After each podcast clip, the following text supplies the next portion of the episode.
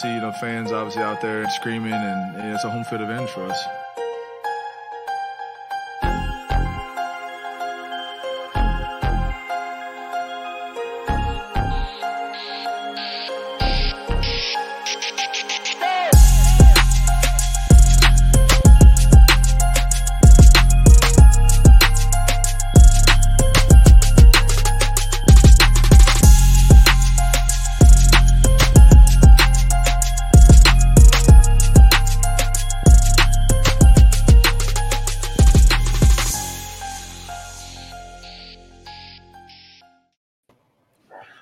What is going on, everybody? Welcome to a special live edition of the Win Chill Factor podcast. Uh, today, I have some very special guests with me. Um, I have the founder, co-founder, Built in Buffalo, Mr. Akeem Richens. How you doing, Akeem? Hey, Rich, Akeem Richens. It's a it's it's a decent Monday. It's a it's a decent Monday. Of course, you don't want to have a Buffalo Bills loss to talk about but I'm alive, I'm breathing, I'm healthy, and we're we're going to dive into this. So uh, I'm I'm okay today. All right, all right, sounds good. I think yeah, I think a decent is a good way to put it. You know, should have won, but also you know. Yeah, so I, I, I can see how you feel that way. We got Mr. Vince Taylor from Buffalo on the brain with Vince Taylor that actually came out this morning every single Monday. Uh, thank you for with us. How you doing today, bro? Are you kidding me? I get to sit here and hang out at the big boy table. This is great. I'm happy as a clam.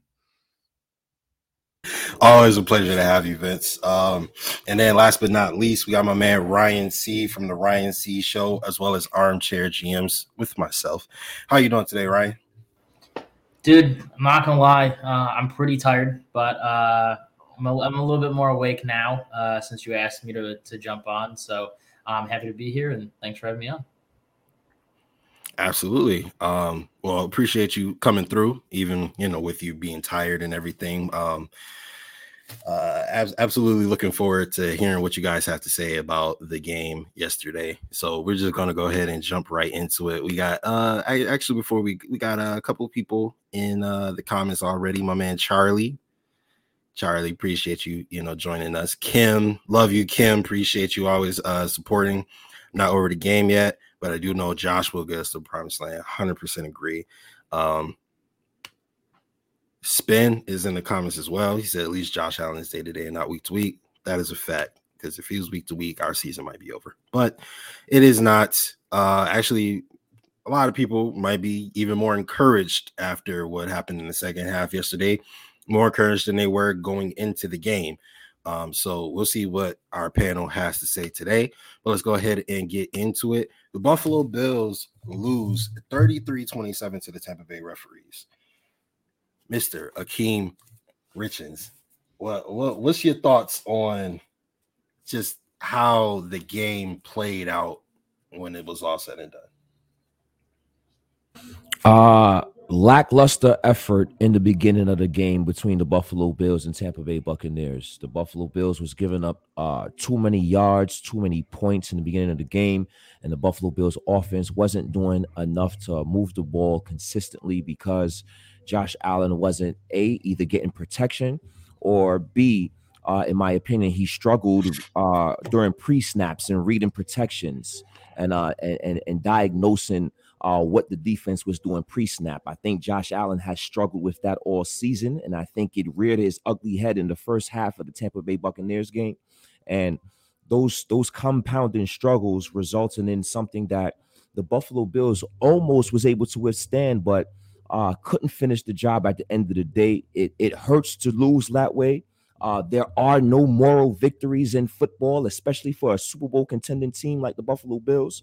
Uh, but uh, there are some good things we could take away, and hopefully it will propel us uh, for the rest of the season down the stretch. 100%. 100%. Now, Kim is very accurate in my estimation. She says it was a tale of two halves. Vince, what was the tale of the first half? Like, what was the overall narrative that we should take away from that game? Uh, well, they were completely inept on offense. Like A Rich said, there were many times where Josh didn't even have time to get to his first read. And I mean, I don't know what else there is to say. Like, I don't know what McDermott said at halftime, but he woke their ass up, and and that's what we need to see. That Josh is the the Josh of 2020 is the Josh that we had the second half of yesterday, and the team isn't good enough around him for him to be taking days off, as we've seen this year, loss after loss after loss. We need that Josh just to be in contention. So, yeah, tail two halves is absolutely correct. Yeah, I I, I agree 100. percent Um, he had zero opportunities. Like it, it seemed like he had maybe maybe one and a half seconds to throw the ball, if not two seconds. Like it, it just he had no time at all. Spencer Brown was just completely getting dominated by Shaquil Barrett, which I mean, I understand that it's Shaquil Barrett, but at the same time, you are a professional and it is your job to go out there and block. So, like, there's no reason you should be whiffing on half, if not more than that, you know, you know, going out there just going up against Shaquil Barrett. But um, Mr. Ryan, what was the tail of the second half from your estimation? Yeah, man. So uh, we kind of talked about this, I think, last night, but definitely today. Um, I am of the opinion that the the bad execution in the first half put us in a position where uh, the great execution in the second half was overshadowed and violated by the fact that, as the uh, the title of this um, you know kind of alludes to is that we um, you know our execution in the second half was violated by the bad calls by the referees. So uh, the second half was great. Uh, one thing that was really awesome for me to see, and I'm sure a lot of people to see, was the fact that uh, we had kind of a run game, especially in that second half. Singletary and Breida were able to break off a couple of um, big big runs for some big gains.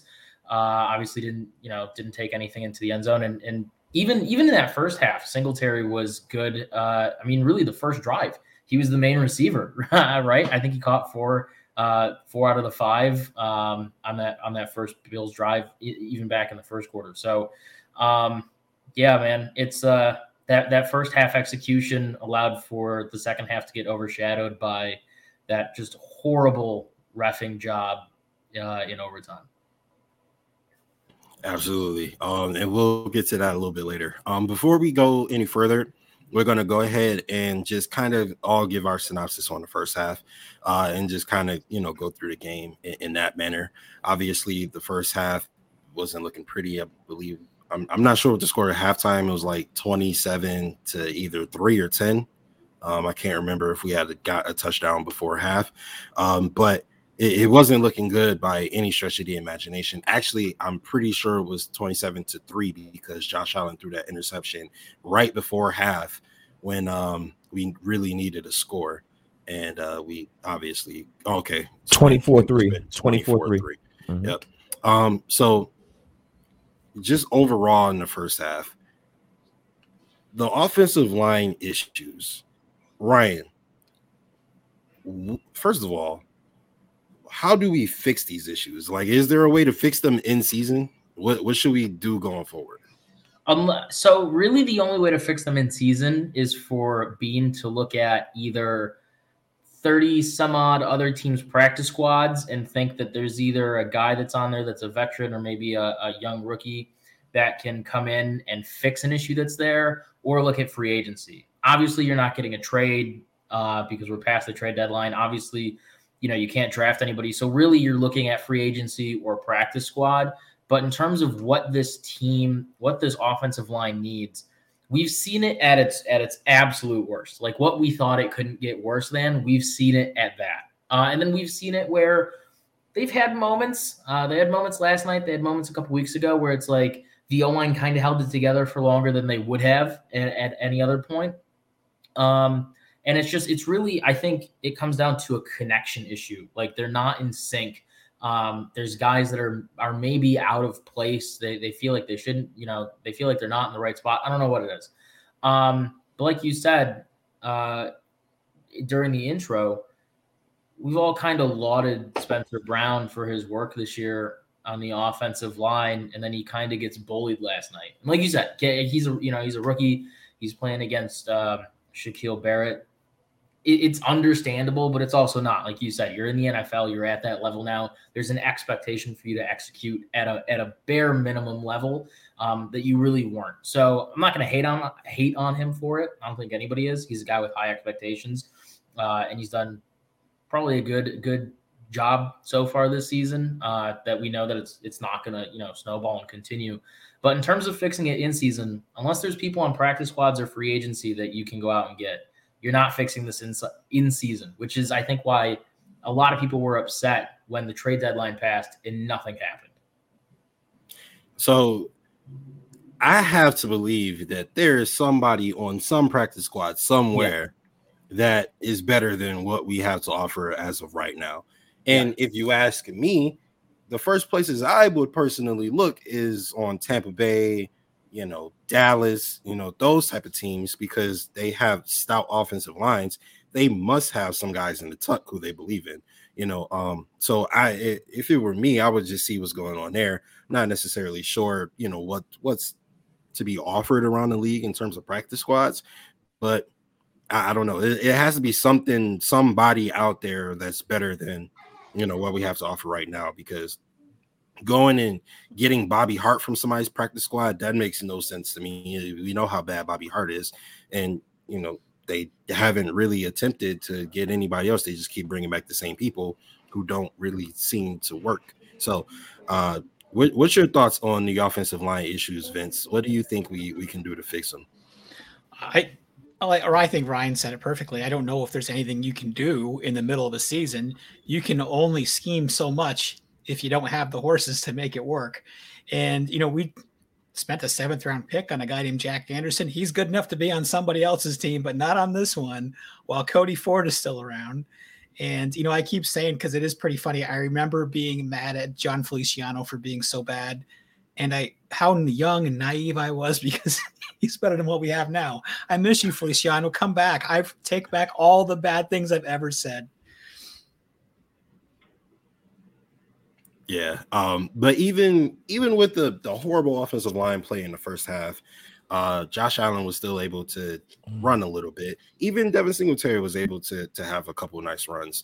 Uh, so Vince, do you think that we should start running the ball more, or do you think those were just a couple of anomalies? Well, I think the reason why we ran it so successfully is because we caught them. We we lulled them to sleep with the pass. If mm-hmm. that's the real thing, that's exactly what we did. We we ran mm-hmm. that when they weren't expecting it. So mm-hmm. running the more running the ball more is just going to bring us back to where we was. And no, it's not like we all of a sudden figured out how to run the ball. We just caught them off guard, and that's really our only tool in the toolbox at this point. If you're not counting Josh.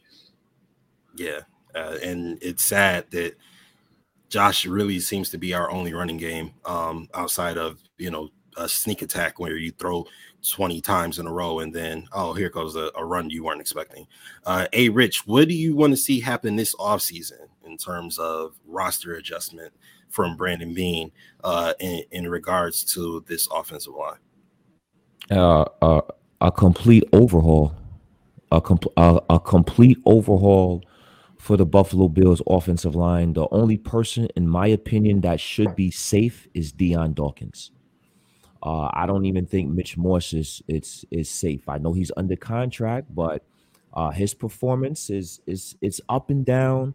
We're talking about eleven million dollars towards the cap. Uh, Mitch Morse, eh, he's not safe in my opinion either. So a complete overhaul that uh, from the Bills uh, front office for the for the offensive line. Uh, definitely two guards, two starting caliber guards and um, possibly a center, and all physical. It, it, they have to pose certain traits. You have to be a bully in the trenches. You have to be mm-hmm. powerful. You have to be physical. You have to be mean. No more nice offensive line. We don't need no nice guys. I like Spencer Brown. That's a nice start. Jon Feliciano's mean without talent. I don't want that shit neither. We need a talented, mean offensive lineman. That's what we need. And I love John, Jon Feliciano this year. I know podcast Vince. I know I know Vince uh, just gave Jon Feliciano the credit, but uh, if we call it a spade a spade, he is the best out what we have, but he's not that good. Right? So complete all, overhaul for the Bills offensive line. It's like, would you rather have, you know, solid shit or would you rather have diarrhea? It's, it's kind of like, you know what I mean, what, what that is for me, right? So, uh, a And with the I'm whole sorry, thing with I'm sorry, and with the whole thing, just making this point before I before I leave this issue, uh, the whole thing with offensive linemen and finding these guys, it's very rare that you heard of an offensive lineman coming in late in the season and, and saving the team season, right? We have never heard a guy, Dallas Cowboys picked Joe Schmo up in week 13, and the offensive line has been running ever since, right? That shit like that just doesn't happen. They pick up Bobby Hart because of familiarity, right? They pick up Bobby Hart because he's used to the system. They picking guys uh, because they're used to the system, and I think that's something we can't ignore. It's hard to get guys off the street to to throw them in and pick up on the nuances of, of a completely different scheme and different offense. So it- it's it's it's very very tough, and it's something that has to be addressed in the off season. Agreed. Uh, before we move forward, I do want to give a shout out to T, Estelle, Charlie Gross, man, Dan Kelly, all guys in the comment section, all of you guys in the comment section, honestly. Uh, but those guys are built a Buffalo family, so I got to give them some special love. Uh, thank you guys. I appreciate all the support from every single one of you guys, uh, commenting, liking. Please make sure to smash that like button, by the way. Um, but Rich, you said that you would like to see Dion Dawkins back. Is that because of talent? Is that because you are impressed with the way he's played, or simply because he's already gotten paid? Uh, I I just think Dion Dawkins is is still an above average tackle, right? I think Dion Dawkins is not having a good season.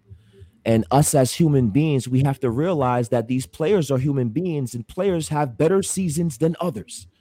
And I just think that's the case with Dion Dawkins. Last season, he had a pretty damn good season. This year, for whatever reason, it could be COVID and the health and uh, just getting off to that bad start. But for whatever reason, uh, I'm going to chalk this up as Dion Dawkins is just not having a great season, as opposed to Dion Dawkins is a overall uh, liability as an offensive lineman. Okay. All right, got you. All right, let's uh move on to another very controversial. Well, uh, there were a lot of controversial coaching decisions in this game.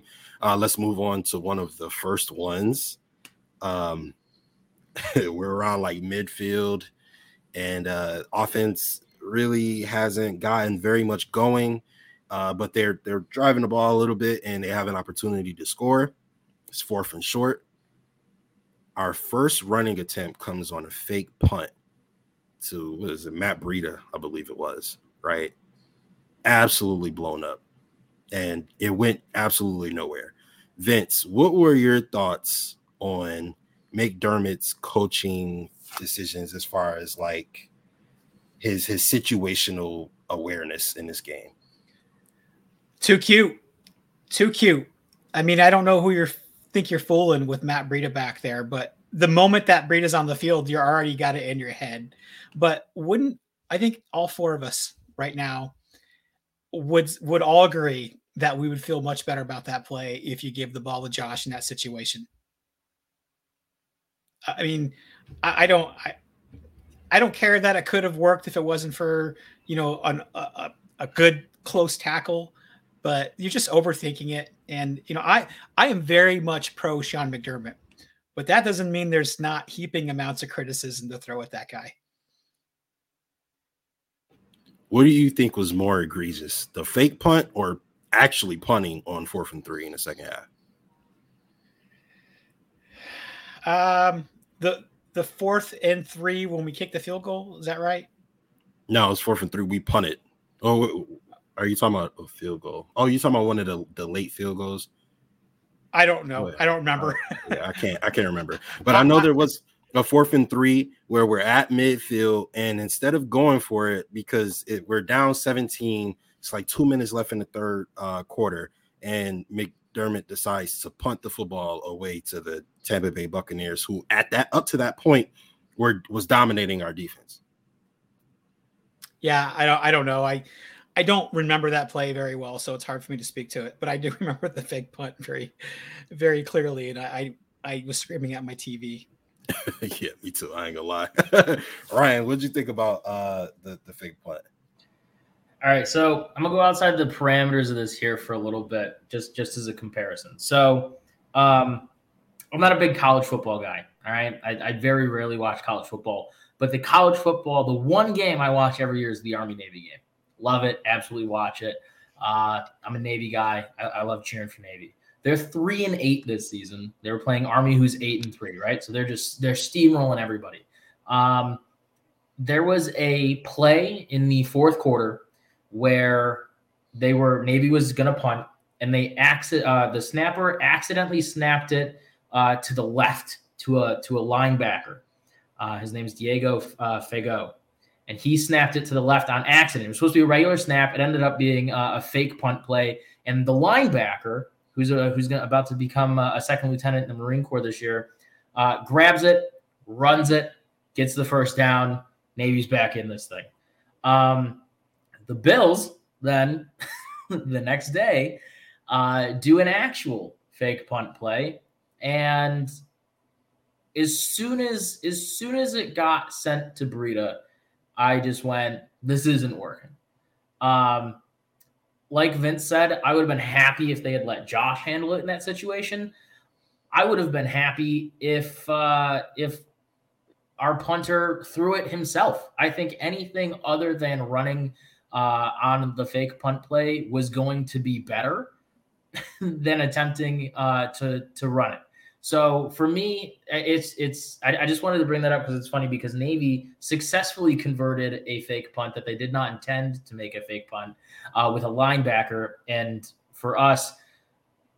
With our running back, um, I would I would argue our feature back for the latter half of the season wasn't able to do it, and that's because you're playing a team, like I said on on the uh, the pregame yesterday. You're playing a team who is is one of the top in run defense. Yeah, we got a couple of lucky breaks with Breida and Singletary, but when you're trying to convert, you're not going to hand that off. You're either going to have your punter throw it, you're going to have another player that's eligible to uh, throw it, or you're going to leave Josh out there on the field, do the offense out there. Like I think uh, I want to say one of one of the comments said, um, it, just just leave your offense out there on the field and, and let them try and do it.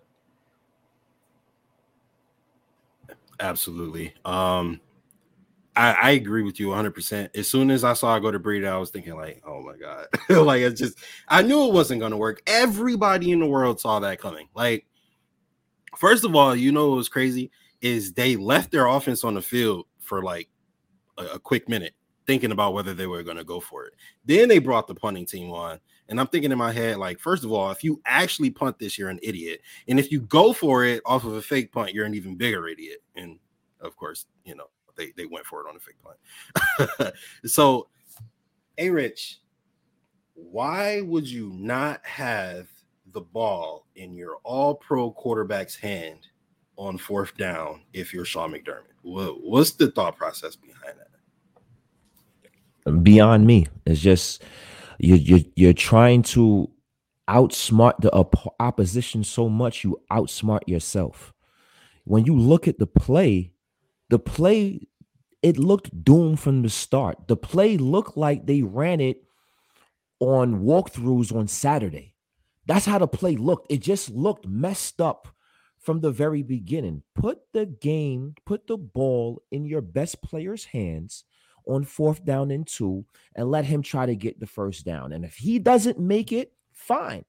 We we we live to play another day. But the, to try to outsmart the opposition to doing stuff that you're not accustomed to doing and probably you're not accustomed to practicing, uh, based on how it looked, it was just it was just it was doomed from the start. And the and the the coaching decisions, the the the situational game planning from the Bills coaching staff led by Sean McDermott is is it leaves a lot to be desired.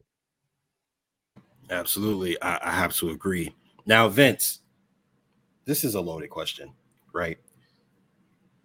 AFC Championship game last year, we're down by multiple scores. McDermott decides kick a field goal when everybody in the world is telling you to go for it when you're basically on the goal line in Kansas City territory. He kicks the field goal and takes the points. We've seen multiple times this year on fourth and short, when it's critical that we go for it, he'll punt it away.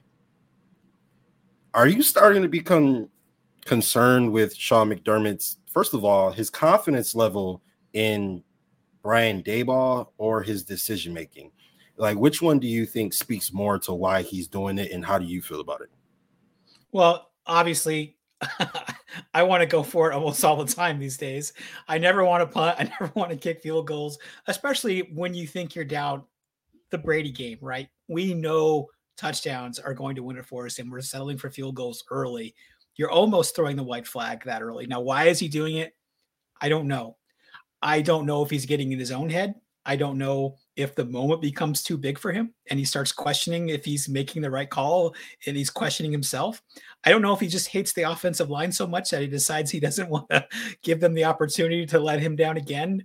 I, I don't know why he's doing it. If I wish I knew the answer because I would be working for the Bills instead of McDermott, but I'm not that smart. So I'm just a dumb podcaster, and all I can do is give my very amateur thoughts. But I do wonder if he's getting in his own head and he's overthinking things.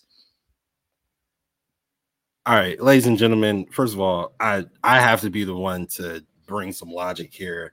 I, Vince does this all the time. Vince is one of the smartest, coolest guys in the Bills community by far, and he always plays himself down. But uh, you you you probably would have made more correct decisions in that situation than McDermott has this year. So I'm confident in that. But um, we got a super chat from our girl Brooke More built a Buffalo family in the house. Appreciate you, Brooke. At the end of the day, McDermott and the coaches know more than we do, in my opinion.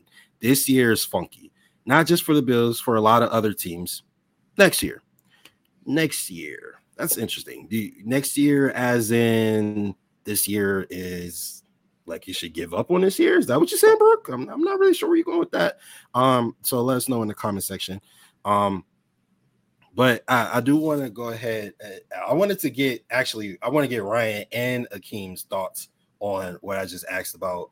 Uh, do you guys think you know McDermott's decision making at crucial times is becoming a liability for this football team. So I'm going to start with Akeem, then I'm going to go to Ryan. Yes, I yes, it's it's becoming way too consistent that we're talking about the Buffalo Bills being outcoached. Uh, we we we talk about it for this game against the Tampa Bay Buccaneers. We, we talked about it against Frank Reich and the Colts. We even talked about it with with Urban Meyer and and the Jacksonville Jaguars. It's way too many games where Sean McDermott is being out coached, and that conservative that conservative mantra that he has also isn't working. And I don't think uh, it, it it rubs off the right aura to the teams to the team that you have. Uh, the Tennessee Titans going for it on fourth and one. We lost that game, but there was no complaints about the decision. We we accepted the decision because that's how you're supposed to play football. Go out and try to win the damn football game. And as of late, uh Sean McDermott is looking like he's trying to hold on. Try to try to hold a, uh, his head above water instead of swimming through the shit. So Sean McDermott definitely has been, uh, in my opinion, uh, making questionable decisions and, and holding his players back. High five, high five, right there, Rich. Yeah, I, I have to one. I have to 100 percent agree with you there. Uh, Ryan, tell me, bro, is, is this going to cost us a championship? Because by my estimation, out of the six games we lost, the Buffalo Bills have beaten themselves now in five of them, including yesterday. Although we'll, we'll get to in my, I don't actually know. You know, you know what? I think the Buffalo Bills did enough to win the game yesterday, and uh, we'll get to later as you know as to why they actually lost, in my opinion. So I'll say in four of the six games, they beaten themselves, which is partially due to coaching, right? So, Ryan, is our coaching a liability to the point where it's going to cost us the championship this year? Yeah, I think I think it's going to cost us a championship any year. I think it's going to cost us regular season games. Um, it's going to cost us preseason games if they keep if they keep it up at this point. Um, when you they are I, I, think it's simple enough to put it this way. They're too conservative or just conservative at all in moments where they don't need to be. And on the off chance that they do take risks, like with this fake punt, they make the wrong call at the wrong time. It, it, it's they're they're making, and for the most part, it's been a lot of of being conservative, which, like we just got done saying, you're only playing what 17 weeks of the regular season. You're playing three preseason games, which don't really count. Then you're playing in the playoffs. But if you don't win those regular season games, you're not even getting into the playoffs. This isn't like the NHL where essentially everybody's getting in now. But um, if you're if you're too conservative during those 17 weeks, you only get to play those teams once, right? Using the hockey example that I just did, because I do hockey uh, for Built in Buffalo as well. Uh, for hockey, it's really easy. A lot of the times, you're like from when you start when they start playing the regular season in like October up until probably I'd say end of December. The game the games don't matter. There's 82 games in a season. You can suck for the first half of the season and make a, a comeback in the second half, and it matters. When you're playing in the NFL, every game matters because there's only 17 of them. So for these guys to be too conservative, and I, have seen a lot of the comments too, um, not just you know not here but everywhere else on social media. What is the point of being conservative through the entire season, hoping that you luck into the playoffs? Uh, if you're not even going to get into the playoffs with the, the decisions that you're making, right?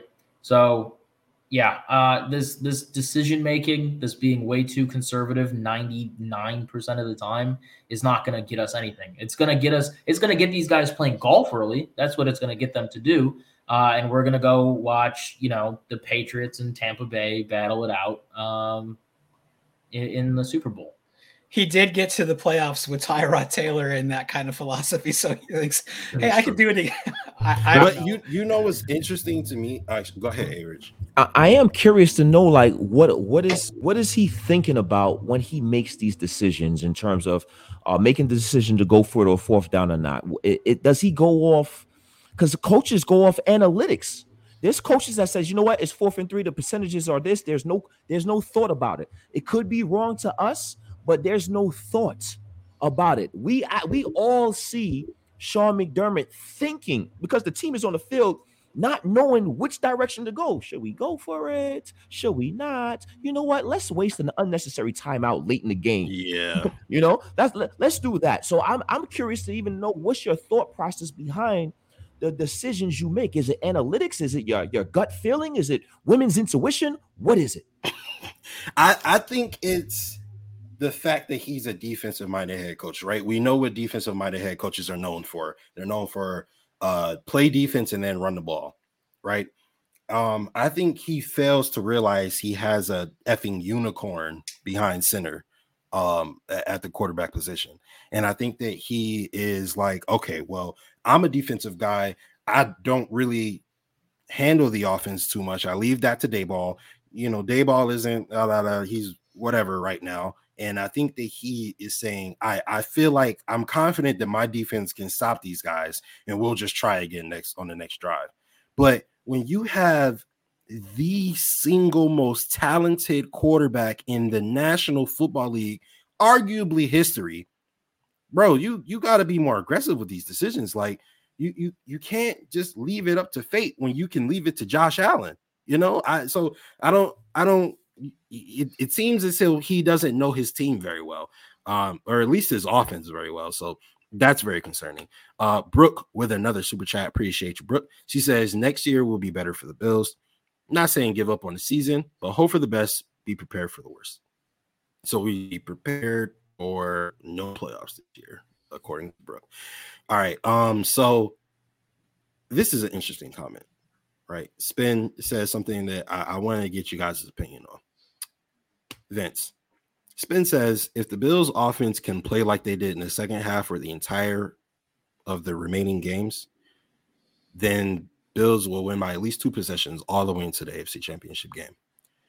Is this factor fiction? Uh, based on the remaining schedule, I would agree with that. I don't think the next Pats game is going to be as tight as this last one was, and the weather is a big part of that. But man, I am really putting everything into Josh being woken up, waking the, the sleeping dragon or poking the bear, whatever the saying is. But I, I I'm hoping that that half that we just had against the Bucks is going to make that happen. But based on the, the remaining games on the schedule, I don't see anyone that really scares me that much. I, I have to agree. So all the way to the AFC Championship game, we win by two possessions if the offense is playing at its, its peak. Well, I wasn't counting the playoffs, I guess, but uh, I mean, I guess, sure, yeah. All right, we got fact from Vince, a Rich, fact or fiction. Oh man, you know, uh, based uh, based on the regular season schedule, the rest of the regular season schedule, yes. I I I can't go. I can't extend it beyond that. You know, uh, this team is this team is is is a team that you don't want to get your hopes up for. You have to if they you- play the way they did in the second half consistently. Yes, they can win. They can win. Scores and two scores. I don't know the score, but yes, if they play that way, yes. If you force me to answer this question, yes, they can win if they play that style, that brand of football in the second half for the rest of the season. Yes, they can win. That's what we had last year. That's what Josh. This team is no better than it was last year. I think it should be, but that was what we had last year in 2020. Josh, he basically dragged this team with him to get to the AFC Championship game. Now, uh, you know, he got the Taron Johnson pick six and whatever, but by and large, it was Josh. Yeah, absolutely. And, and even without the Taron Johnson pick six, they still would win that game. So yeah, but I, I totally agree with you. Um, 100%. He absolutely dragged uh, this team on his back, to, you know, uh, damn near to the finish line. Um, Ryan, fact or fiction? Uh, if they play like they did uh, in that second half, I, I think it's a fact. Um, that said, uh, if you go back to the games from from week one up until before the Titans game, the way that that team played, that's how I want the Bills to be playing, and I don't think that they can get back to that this season. So, based off of what we saw in the in the second half of this game, if they remain to play that way for the season, yes. Once you hit the postseason, it, it's it's you know you, you don't know what's going to happen. Um, but that said, if they're going to keep playing this way, we already saw in uh, just one game, in, well, really in one half, playing that way has Josh in a boot. Um, there's potential for a lot worse, and I've been talking about this about how I don't really want him running uh, that much, especially like if he doesn't have to. And lo and behold, he does exactly that. He ends up in a boot. So if they're going to re- remain playing like that for the remaining five games, and then uh, however many more into the playoffs, that's that's something to keep in the back of your heads. I'm gonna go ahead and say that is all the way a fact. If I consider how this defense works, they're they're a great defense, right? Um, the the idea is bend don't break, and although some people have a problem with that, it works for us, right? Um, for for the most part, we we tend to hold teams to very low scores. Um, and when the offense is working in tandem with the defense, when the offense is on their A game, that just catapults the defense to, to play even better. Um, you know, we force teams to throw the ball to have to make a comeback, and our secondary typically eats people up, right? Uh, we saw what they did in the second half versus Tampa Bay. They absolutely dominated the Tampa Bay uh, offense in the second half. They did everything they needed to do up until what uh, overtime, you know. Um, and even still, the Tampa Bay got you know bailed out, whatever the case may be. Um, speaking of Tampa Bay being bailed out, we'll go ahead and move in into uh, the topic that I mostly want to talk about. Uh, I'm, I'm interested to see what you guys think and what you guys in the comment section think because I'm all the way with this one. I'm all the way with this one. Um, Ryan, let's start with you. Do you blame the rest for the loss? I split it. Can I split it? Because I I'm I split it. So that's that's what I'm gonna do. Um, like I said in the beginning, even go back to last year, right? The way that we played last year, we were very rarely, if ever, in a position where bad play call or bad bad refing um, had an impact on the game, like like it did because bad refing has an impact on the game. It's undeniable. Any any any sport, um, NHL, NBA, MLB, like bad just bad refing can have an impact uh, on the game. Uh, it can cost teams games, and we saw where it cost the Buffalo Bills the game uh, last night. That said, as I said in the beginning, the Bills' play in the first half put them in a position where the bad refing had the impact. So um, I, I honestly I don't blame I'll, I'll, I'll split it 50 50, right? Because they were they were both severely impactful things. So the the Bills' bad play and bad execution in the first half allowed them, like I said before, to be violated essentially by uh, this just that bad refing job that happened at the end of the second half and into overtime, especially into overtime.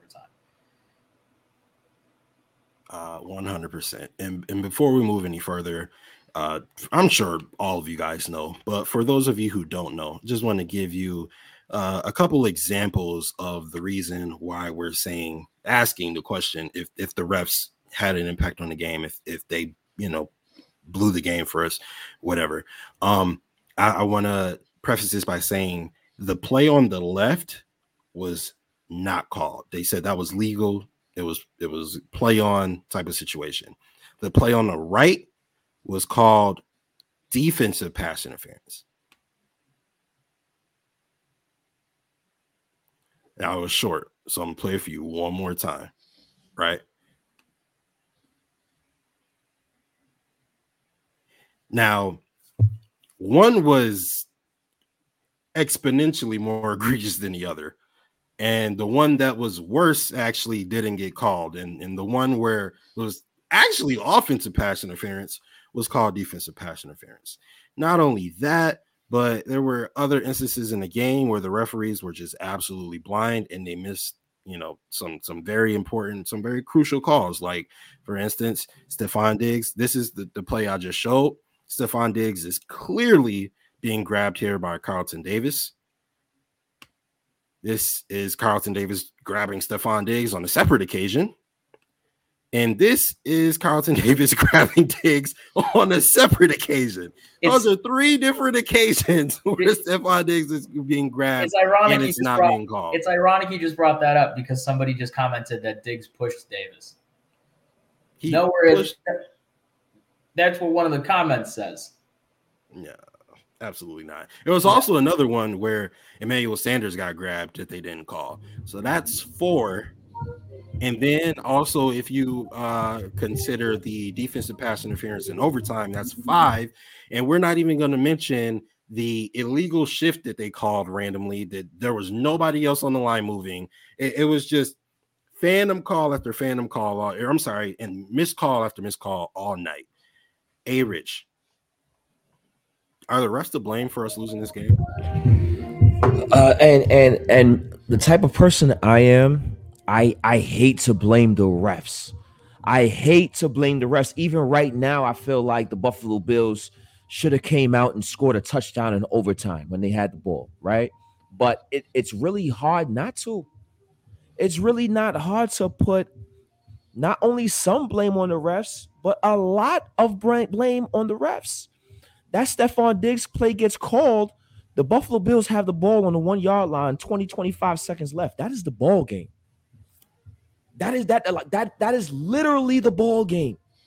You know, so that that play, that nine call had a, a, a direct effect on the game the first the first the first possession of the game when Emmanuel Sanders was held and the Buffalo Bills had a punt.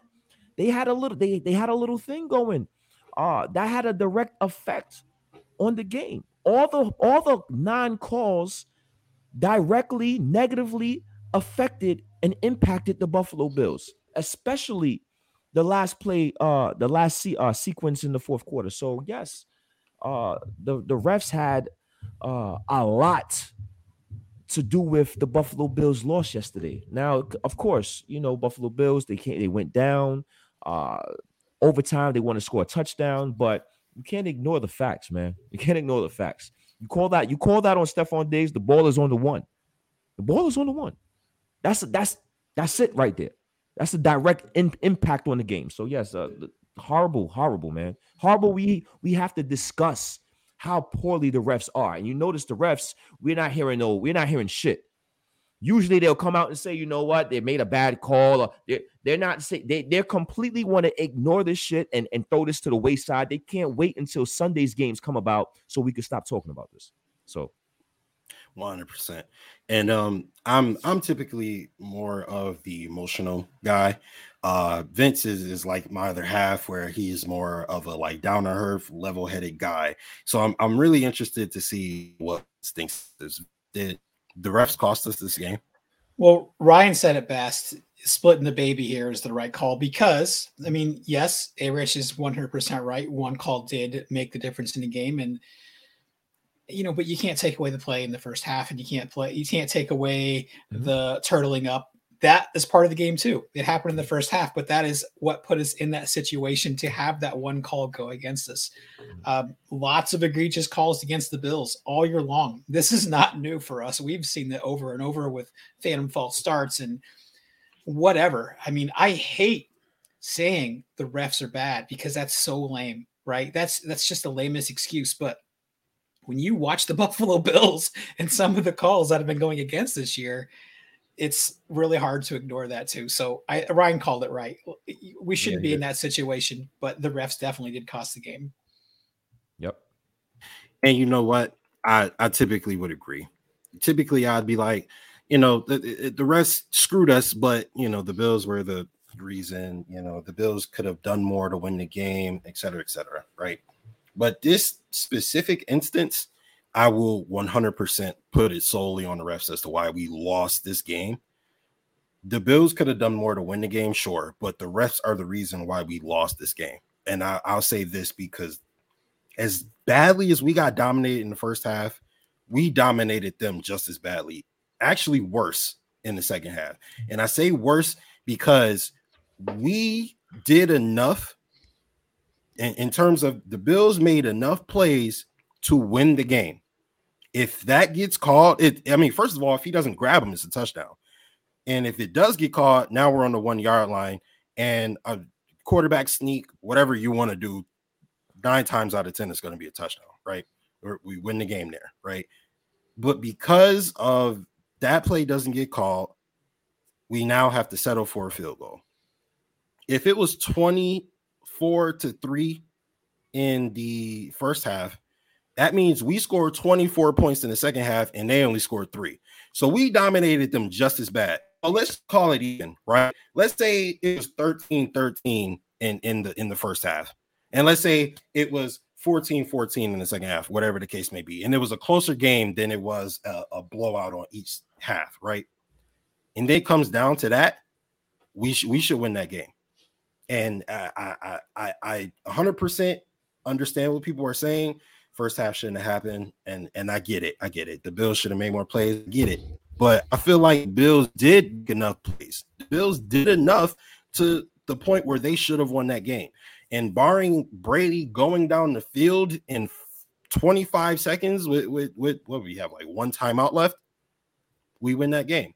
So uh that's the reason why I say the referees cost us this game. Not only that, but even in overtime on third down, you get uh, a defensive pass interference on, on my um on Levi Wallace where Mike Evans initiated contact.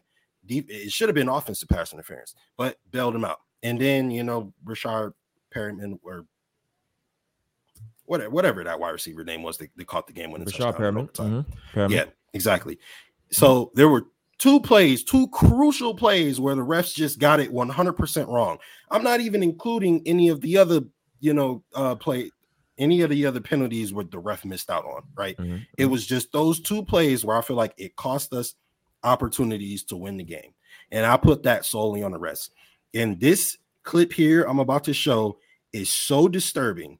And I, I want to get you guys' thoughts on this as well. Because if you don't make it, if you don't make the call, then the Buffalo newspapers are going to be reading the riot act in the mornings. Well, I just think you got to look at the two markets. I'd rather have the Buffalo newspapers upset than the LA newspapers. That's that's how I look at it. That was regarding the Los Angeles Rams game last year, where they called defensive pass interference um, on uh, or when Gabe Davis got grabbed. They called defensive pass interference, and that gave on fourth down that gave Josh Allen an opportunity to throw game-winning touchdown pass to Tyler Kroft. Mm-hmm. That is what Dean Blandino.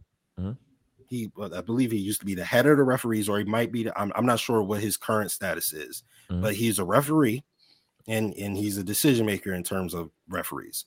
Mm-hmm. That is what he said It, it's on the clip. Like I'm not making this up. It's not a quote. We, we all watched him say that. Vince, how do you feel about watching that? What is what does that tell you about, about the league's referees?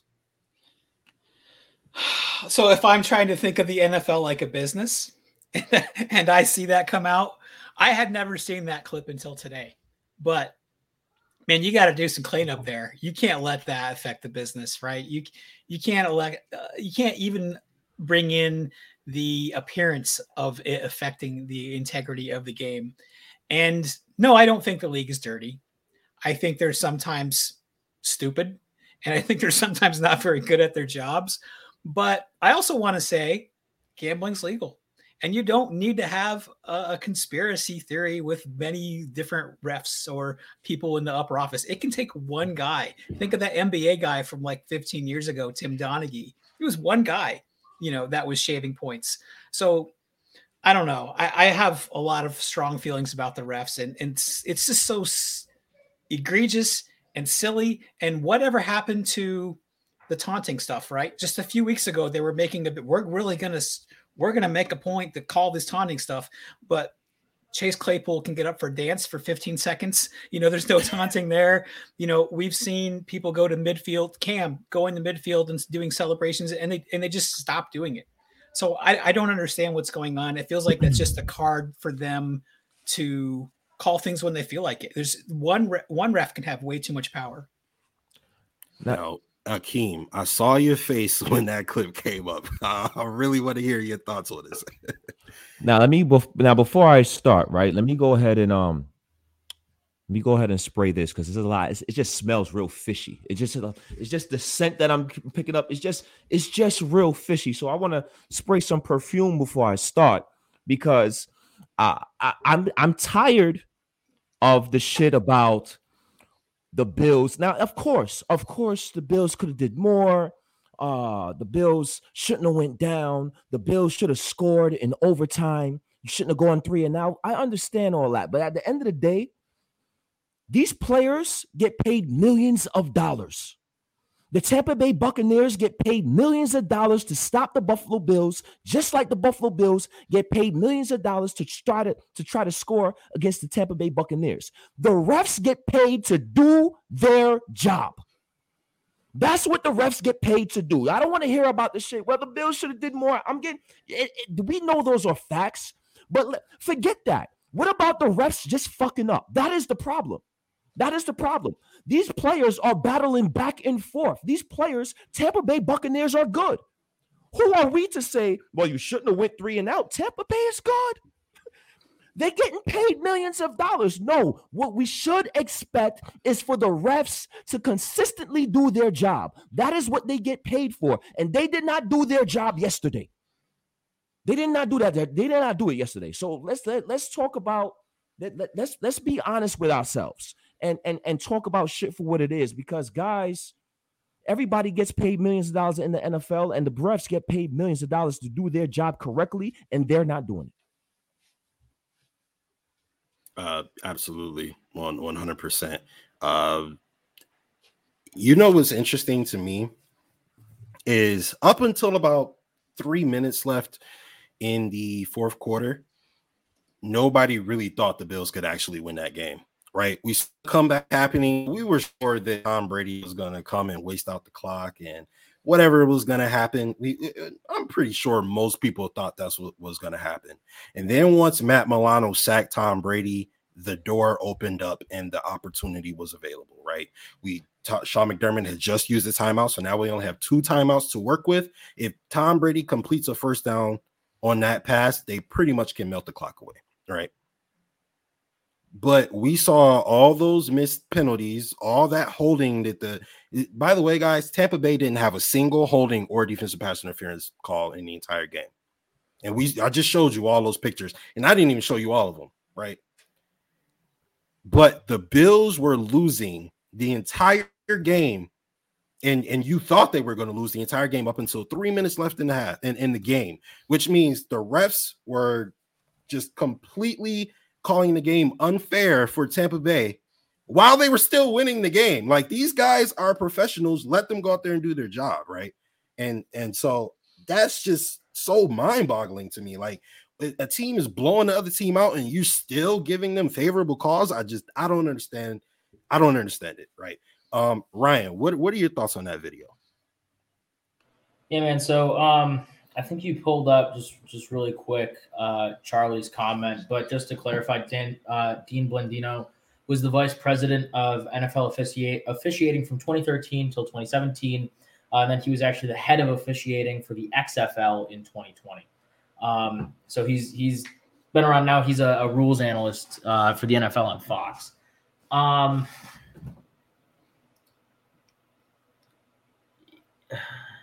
I don't I don't know where to start because for the NFL, if you know, trying to combat the rumors, the the, the constant and consistent rumors that the NFL is not rigged that it's a fair game. And then to have a guy who was literally in charge of your officiating from 2013 up till 2017 uh, come out and say, I'm making a decision based on the market and the smaller market's going to lose out on that one. How, you know, like, like if you're trying to combat that, you're doing a, you're doing a shit job, quite honestly. Um, yeah, there you go. Um, um, yeah, and and that's that's just the thing. It, it smells fishy. It, it looks fishy. It looks it looks corrupt and it looks weird. I don't know if it has anything to do with the NFL trying to rig things. I know uh, the story wasn't really picked up, and and um, I want to say it was a two or three weeks ago. I can't remember the player's name, but a former former NFL player came out and said that that the NFL is rigged, that they that they rig games. Um, now, whether that's true or not, I have no idea. Um, whether or not what Vince was talking about with the gambling and and that having the impact on games, I'm sure that it does to an extent now that it's more widely acceptable uh, across the United States and the world. I'm, I'm I'm sure that it does, but I have you know personally no proof, no evidence that it is. Um, I honestly though I I have nothing to really. I'm speechless. Is really what it is when it when it comes down to it. Right. It's Yeah. if you're if you're looking to combat that rumor, that's not what you say. Mhm. Uh, but he said it, and so where there's smoke, there's typically fire. Mhm. Yeah, There- it- that- there's always fire.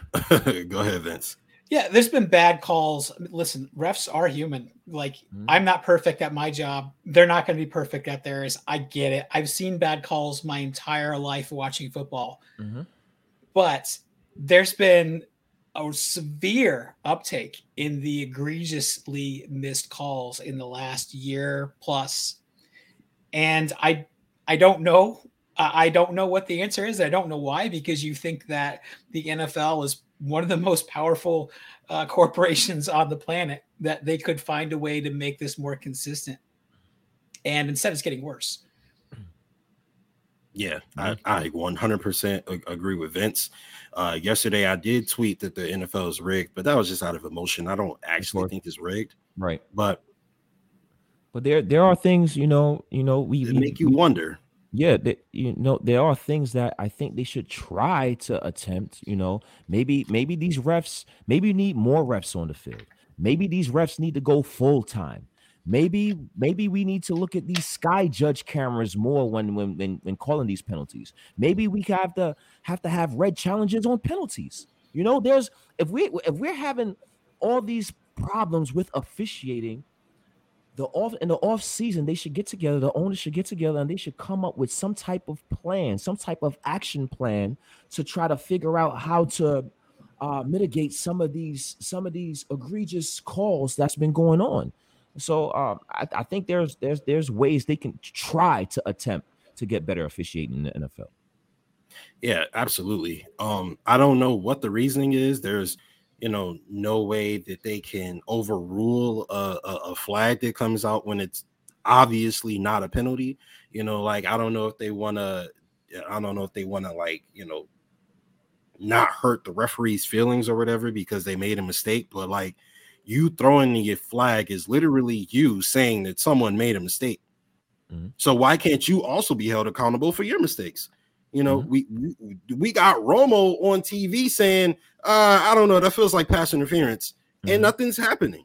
Mhm. You know, like there's nobody to go back and say after review, you know, the cornerback pulled the wide receiver by his jersey, pass interference, it'll be Buffalo's ball at the one yard line. The, why why can't we do that? Mhm. After review, the wide receiver made contact with 39's helmet, pulled him into it, offensive pass interference. Why can't we do that? It, it- you know, they they say, oh, you know, referees human error is a part of the game. Why? Why is it a part of the game? like, why is that something we just gotta accept? I, I don't get that. I don't get that line of thinking. I really don't.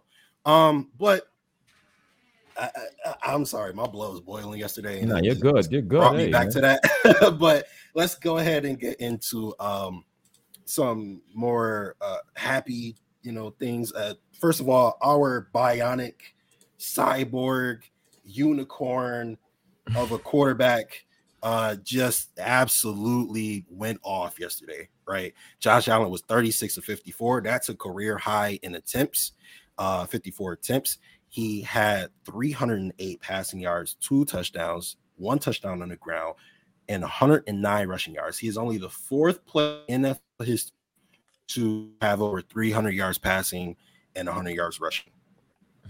Vince, what did you think of Josh Allen's? Uh, I mean, uh, of course, I'm sure we all thought it was amazing, but like, what? uh, Let me ask this: Do you think Josh Allen is the most talented quarterback in the NFL?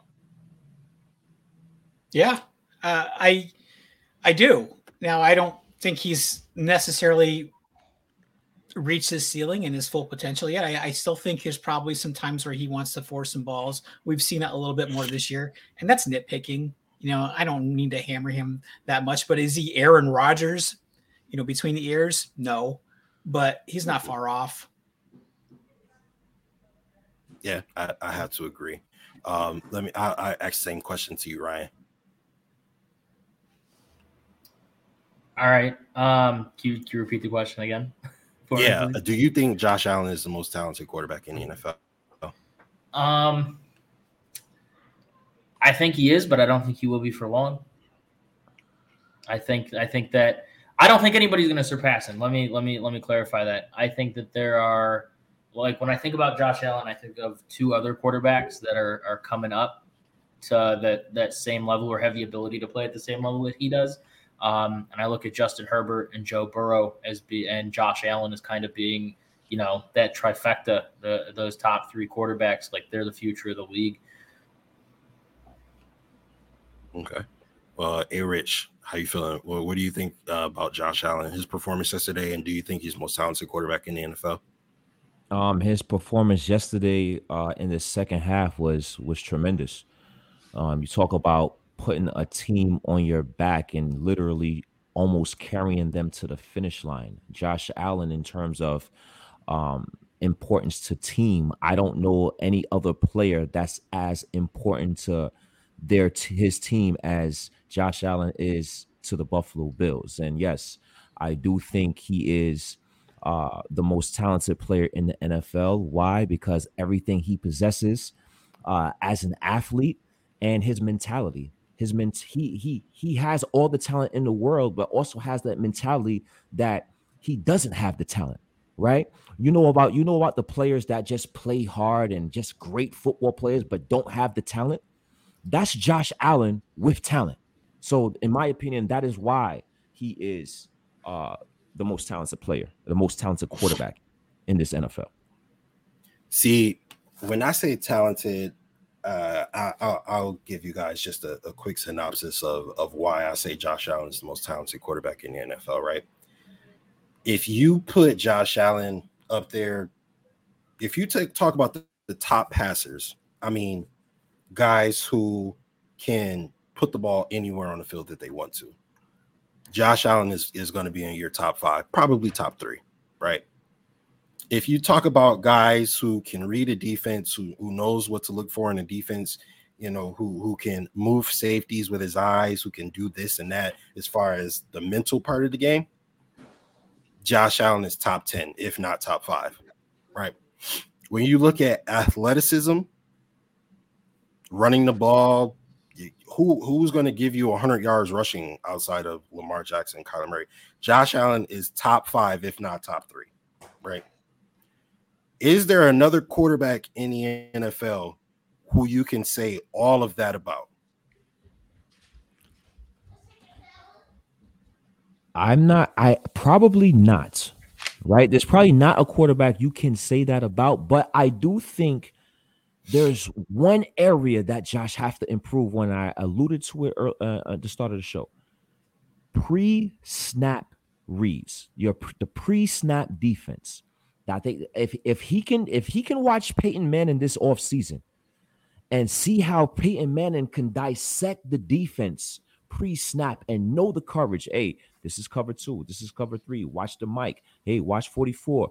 Uh, he understands uh, how to slide his protections. I think that's that's the next aspect of Josh Allen's game that has to take off to the next level. If he can get those, uh, de- develop that mental aspect of the game where he can uh, read the defense pre-snap, then I think he would indeed be uh, undoubtedly the best quarterback in the NFL because that's what he struggles with a little bit. I believe defenses get get home on the Buffalo Bills because they do run delayed blitzes that Josh Allen don't pick up on pre-snap, and that's what he struggles with. So, um, I will say that about Josh. I agree. Um, I, I'm, you know what?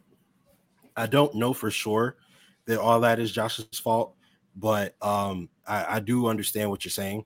Um, mm.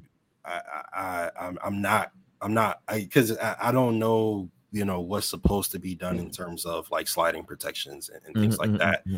Um, and and when it happens, uh, like for instance, Romo was saying last night, you know, he was saying, you know, that's not Josh's fault. You know, the center needs to do this and the, the you know whatever whatever. So I, I can't really speak to that with 100% confidence, but I do believe there are opportunities that Josh misses in terms of a blitzer coming that he didn't see uh, mm-hmm. or whatever the case may be, right?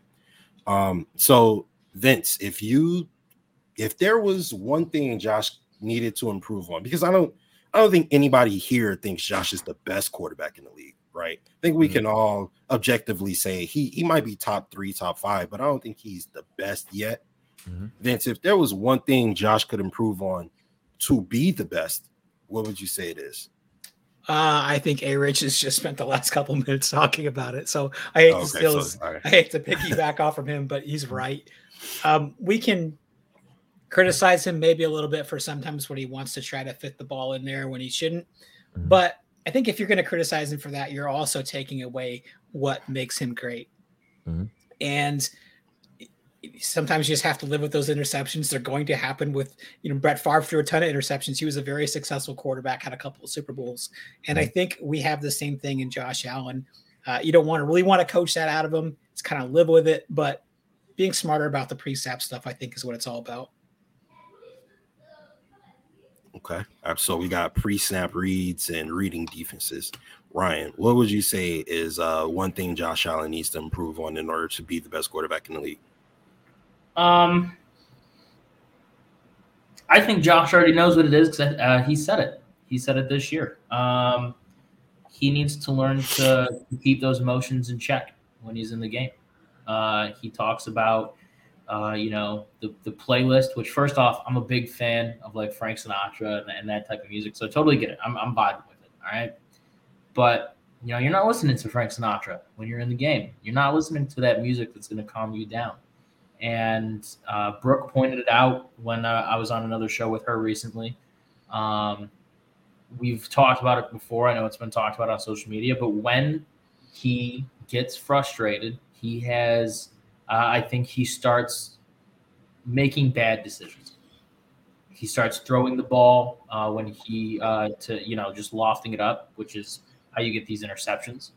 Um, when he should be making different decisions. He's going to try and play hero ball. Like I know I, I saw uh, John Herring comment you just brought up. He's going to switch to start playing that type of hero ball offense. He's going to put it all on his shoulders when at times it doesn't need to be.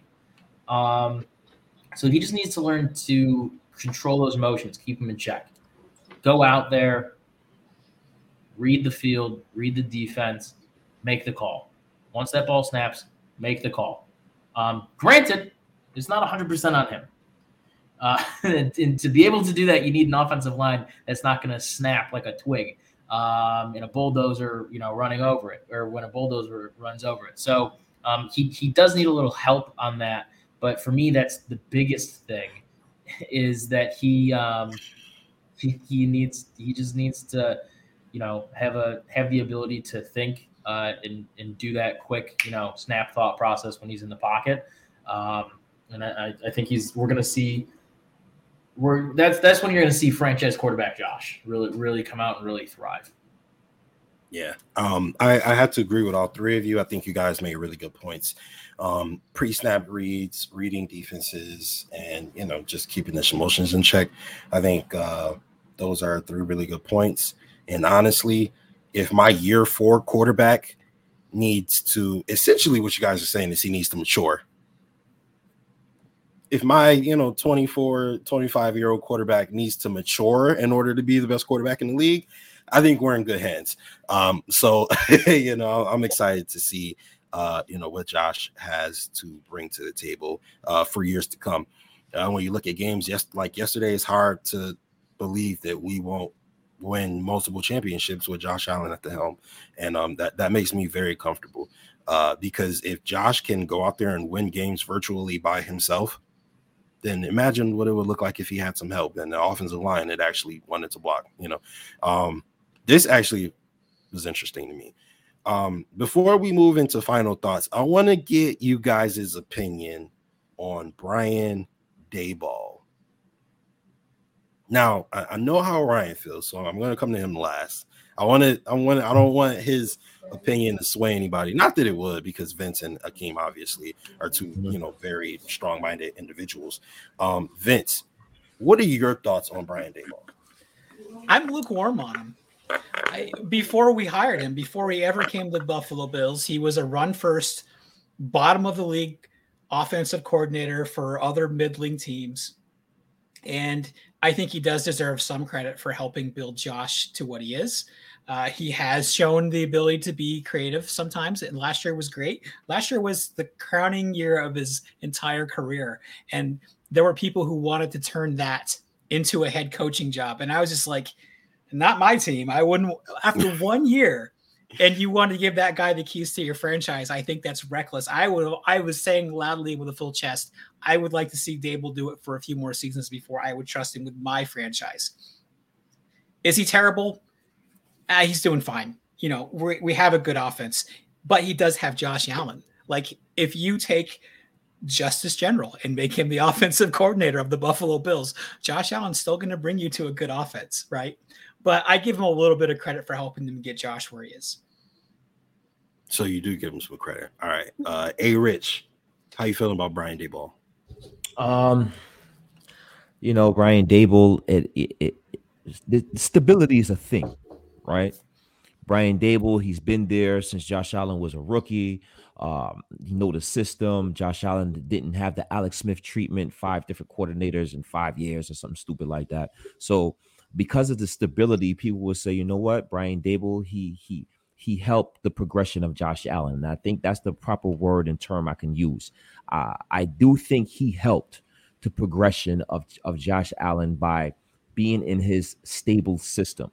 Um, but Josh Allen progressed through his hard work, through his tireless efforts uh, in the off season with with with with Palmer and and working out continuously. I think that's ultimately his work ethic is ultimately why he progressed. But uh, Brian Daboll uh, last year, the offense set a lot of team records last year, right? The offense set a lot of team records, scoring points, uh, points per game. Uh, Josh Allen had a had a career season.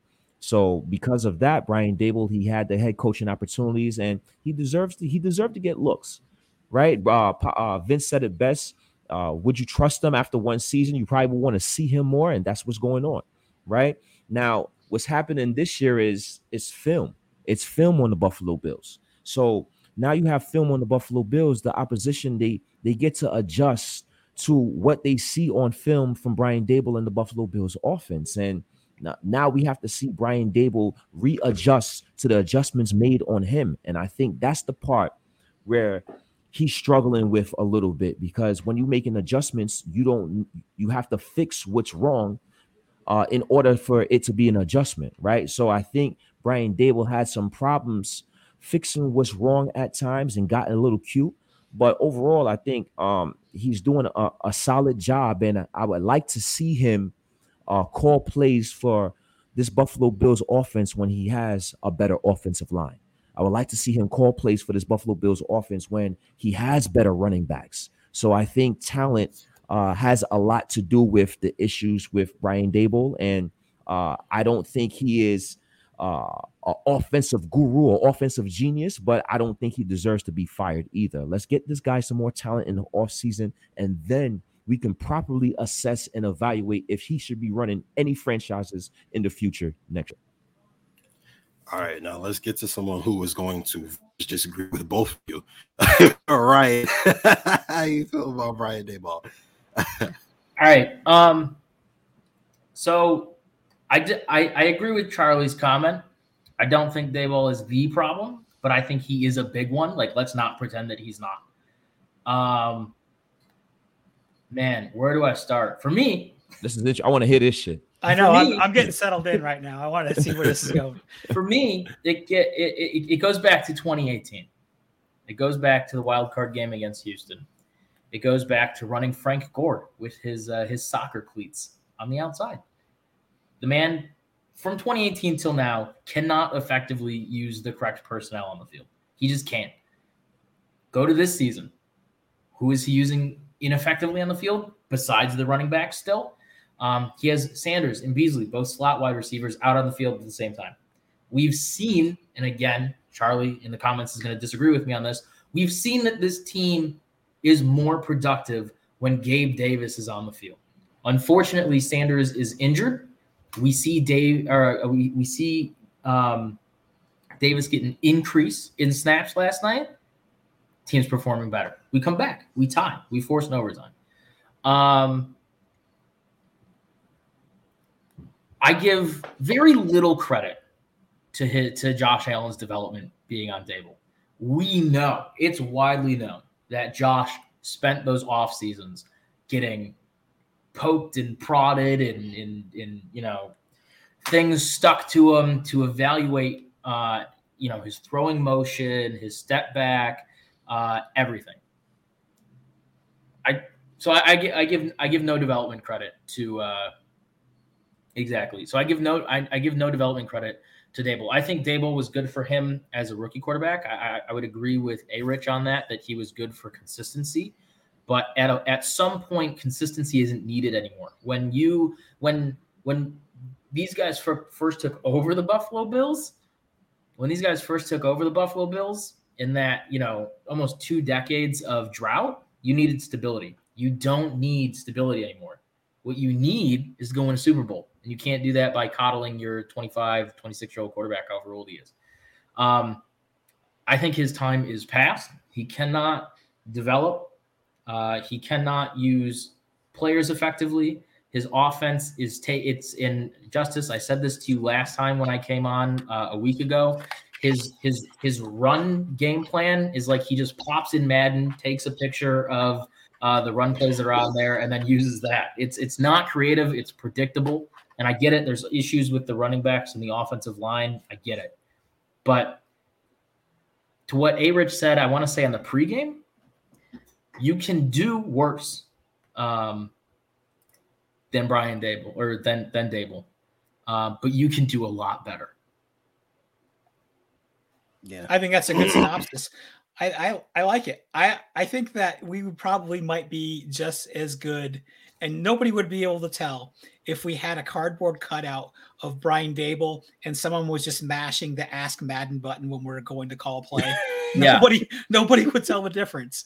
Now, I do, I do want to say this because this is this is the other part of my argument, and I I said this uh, on the pregame, and A Rich like freaked out, but then you know I explained the context around it, um, and I, I think Vince kind of touched on this a little bit when I think about Brian Daboll, I think about Adam Gase. I don't think of them as being as bad. He's not as bad as him, right? When you're talking about better and worse offensive coordinators, Gase is on the worse end, right? That's the doing a lot worse part.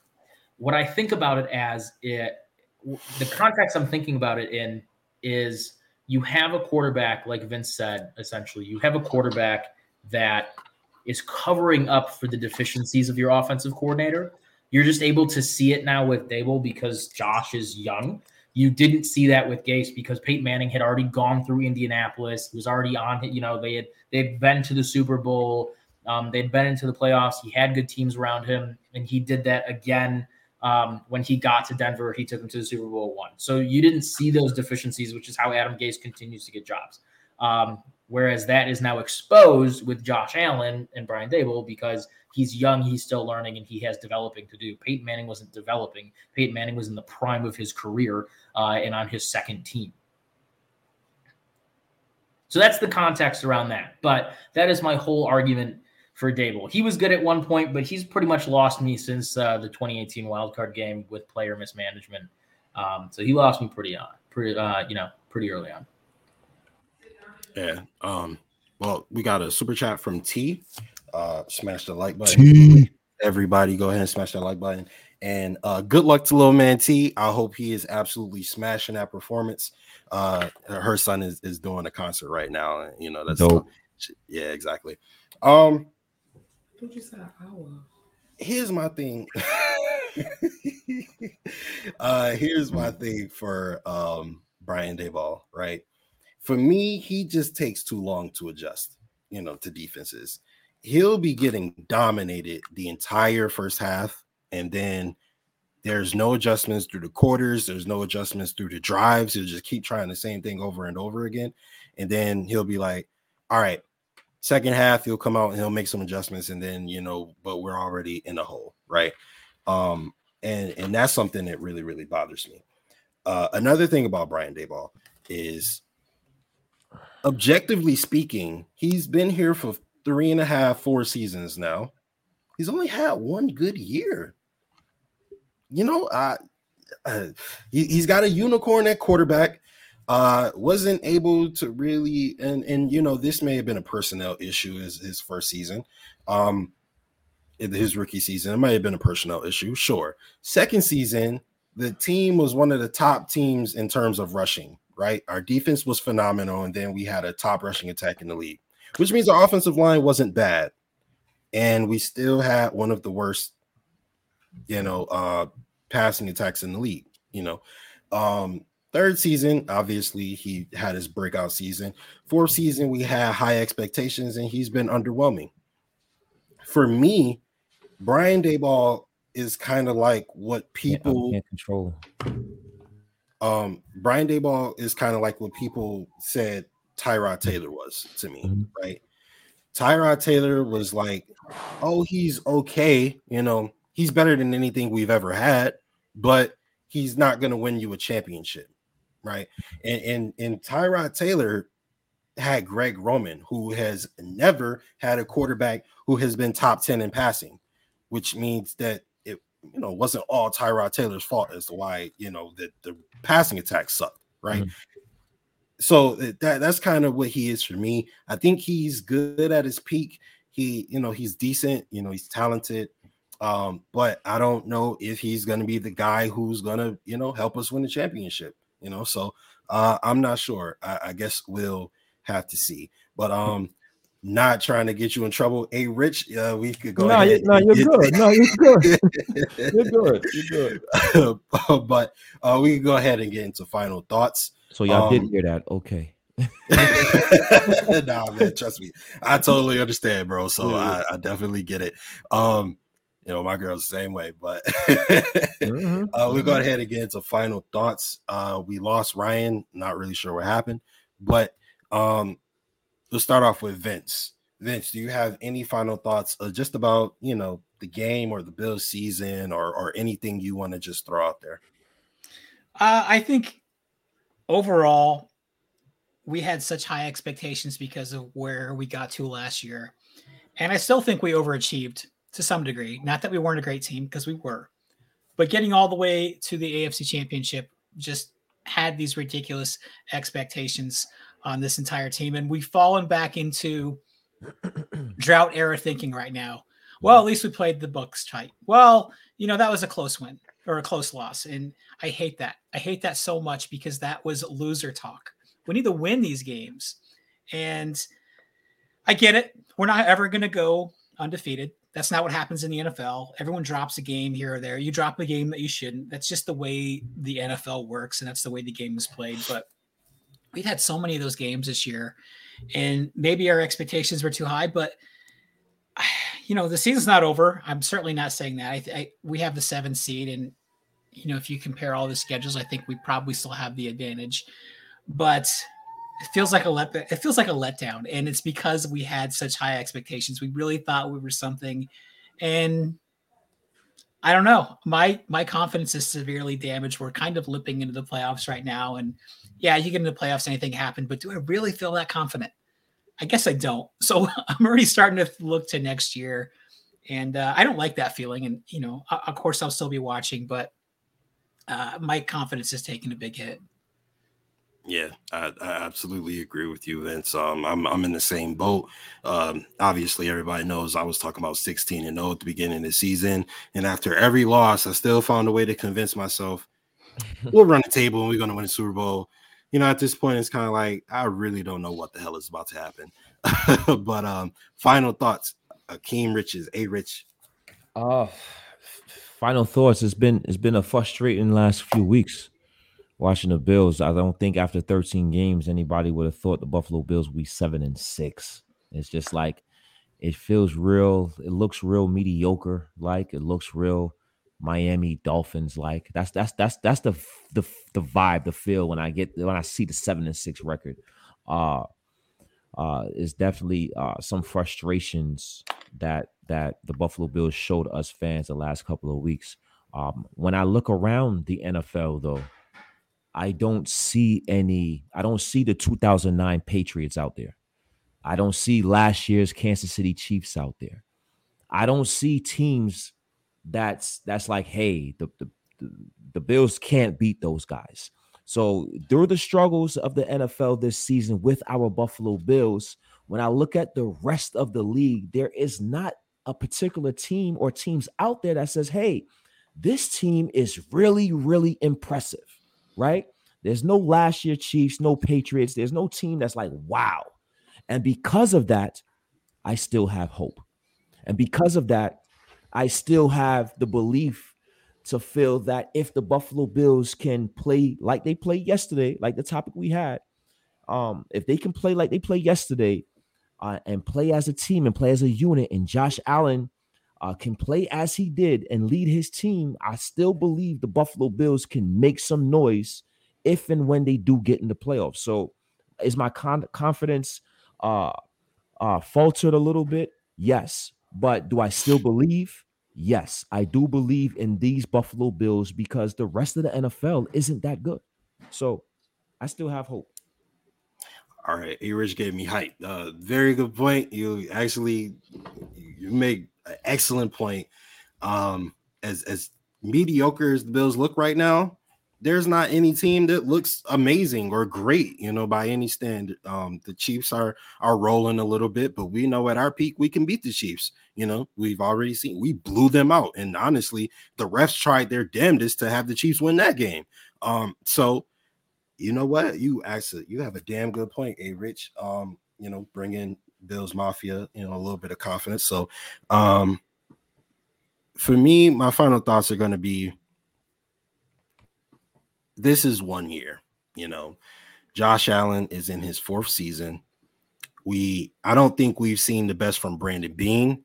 I don't think we've seen the best from Sean McDermott, and I don't think we've seen the best from Josh Allen. Right, and um, I think this that trio, you know, those head guys, I think those are going to be the three men that are responsible for us winning multiple Super Bowls in the future. Um, whether it's this year, um, whether it's five years from now, uh, you know, we we've got Josh for a decade plus, hopefully here in Buffalo, and I think uh, we're we're going to reach the promised land multiple times uh, in in his tenure with Buffalo, and uh, that that does make me a little bit more confident. And and even though you know I, I am a very in the moment type of person, I, I want us to win now. I want us to be champions now. It, it does uh, leave me some hope for the future, no matter what this season entails and and, and uh, who walks away with the Lombardi this season. But um, I want to give a very special thank you to uh, Mr. Akeem Richens, Vince Taylor, and Ryan C. Uh, for joining me tonight um, on this special edition live episode of the Win Chill Factor podcast. You guys will be able to find this in podcast form in the morning. Uh, Win Chill Factor comes out every single Tuesday. Buffalo on the Brain podcast comes out every single morning. So soon as you click off here, go to the Built in Buffalo Podcast Network and listen to it. Uh, great show from Vince as always. He had, I believe, it was Justin Goddard, Jay Spence the King. Um, you know, great show. Uh, Vince, you want to let everybody know where they can find you? Yeah, I am at Podcast Vince, and like Justice just said, I come out every single Monday on the Built in Buffalo Podcast Network. Absolutely. And it's an amazing show, amazing production. Uh, Vince is a great person, you, you know, and I, I highly recommend his uh, product to anybody that'll listen. Um, and you know, Vince knows how I feel about him. Uh, Low and then, of course, like I said, if you go in with low expectations, you'll come away just that much more impressed. Uh, like I said, Vince is Vince is that guy, and of course, you know, one of the guys who gave me an opportunity. Always appreciative to a rich uh, Buffalo Blueprint, as Mhm. well as conflict of interest with Dan Kelly. Uh, Mhm. Please let everybody know where they can find you, uh, a rich. You can find me at King Rich 987 underscore BIB on all social media platforms. Uh Facebook, you know me, you may know me as Akeem, Akeem Richens on Facebook, King Rich underscore 987. Uh, King Rich 987 underscore BIB on the rest of the social media platforms. I apologize. Uh, every Tuesday, 9:30, the Buffalo Blueprint. Uh, tomorrow, uh, I'll, I'll know early if I'm going on, or if I'll have guests and and and what the topics I'll be discussing.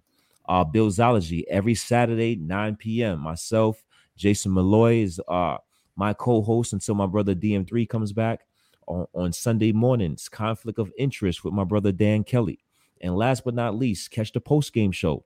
Uh Sunday nights, Monday nights, Thursdays, whenever whenever the Buffalo Bills play and finish, I'll be on to give the Bills and Buffalo post game show. So uh Justice, Vince, I, I really appreciate appreciate y'all tonight. This has been an excellent show.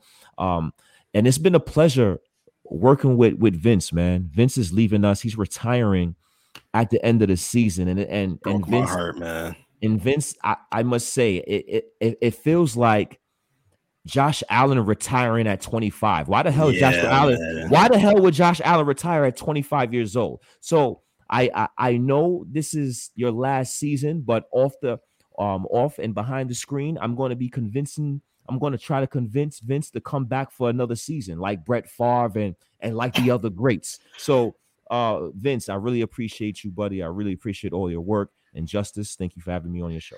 Uh, uh, first, real quick, first of all, uh, A Rich has one of the best deliveries in the business. He's so easy to listen to. He's just smooth like butter. Second, give me way too much credit, man. I'm just a dumb guy with a microphone. Way Third, too modest.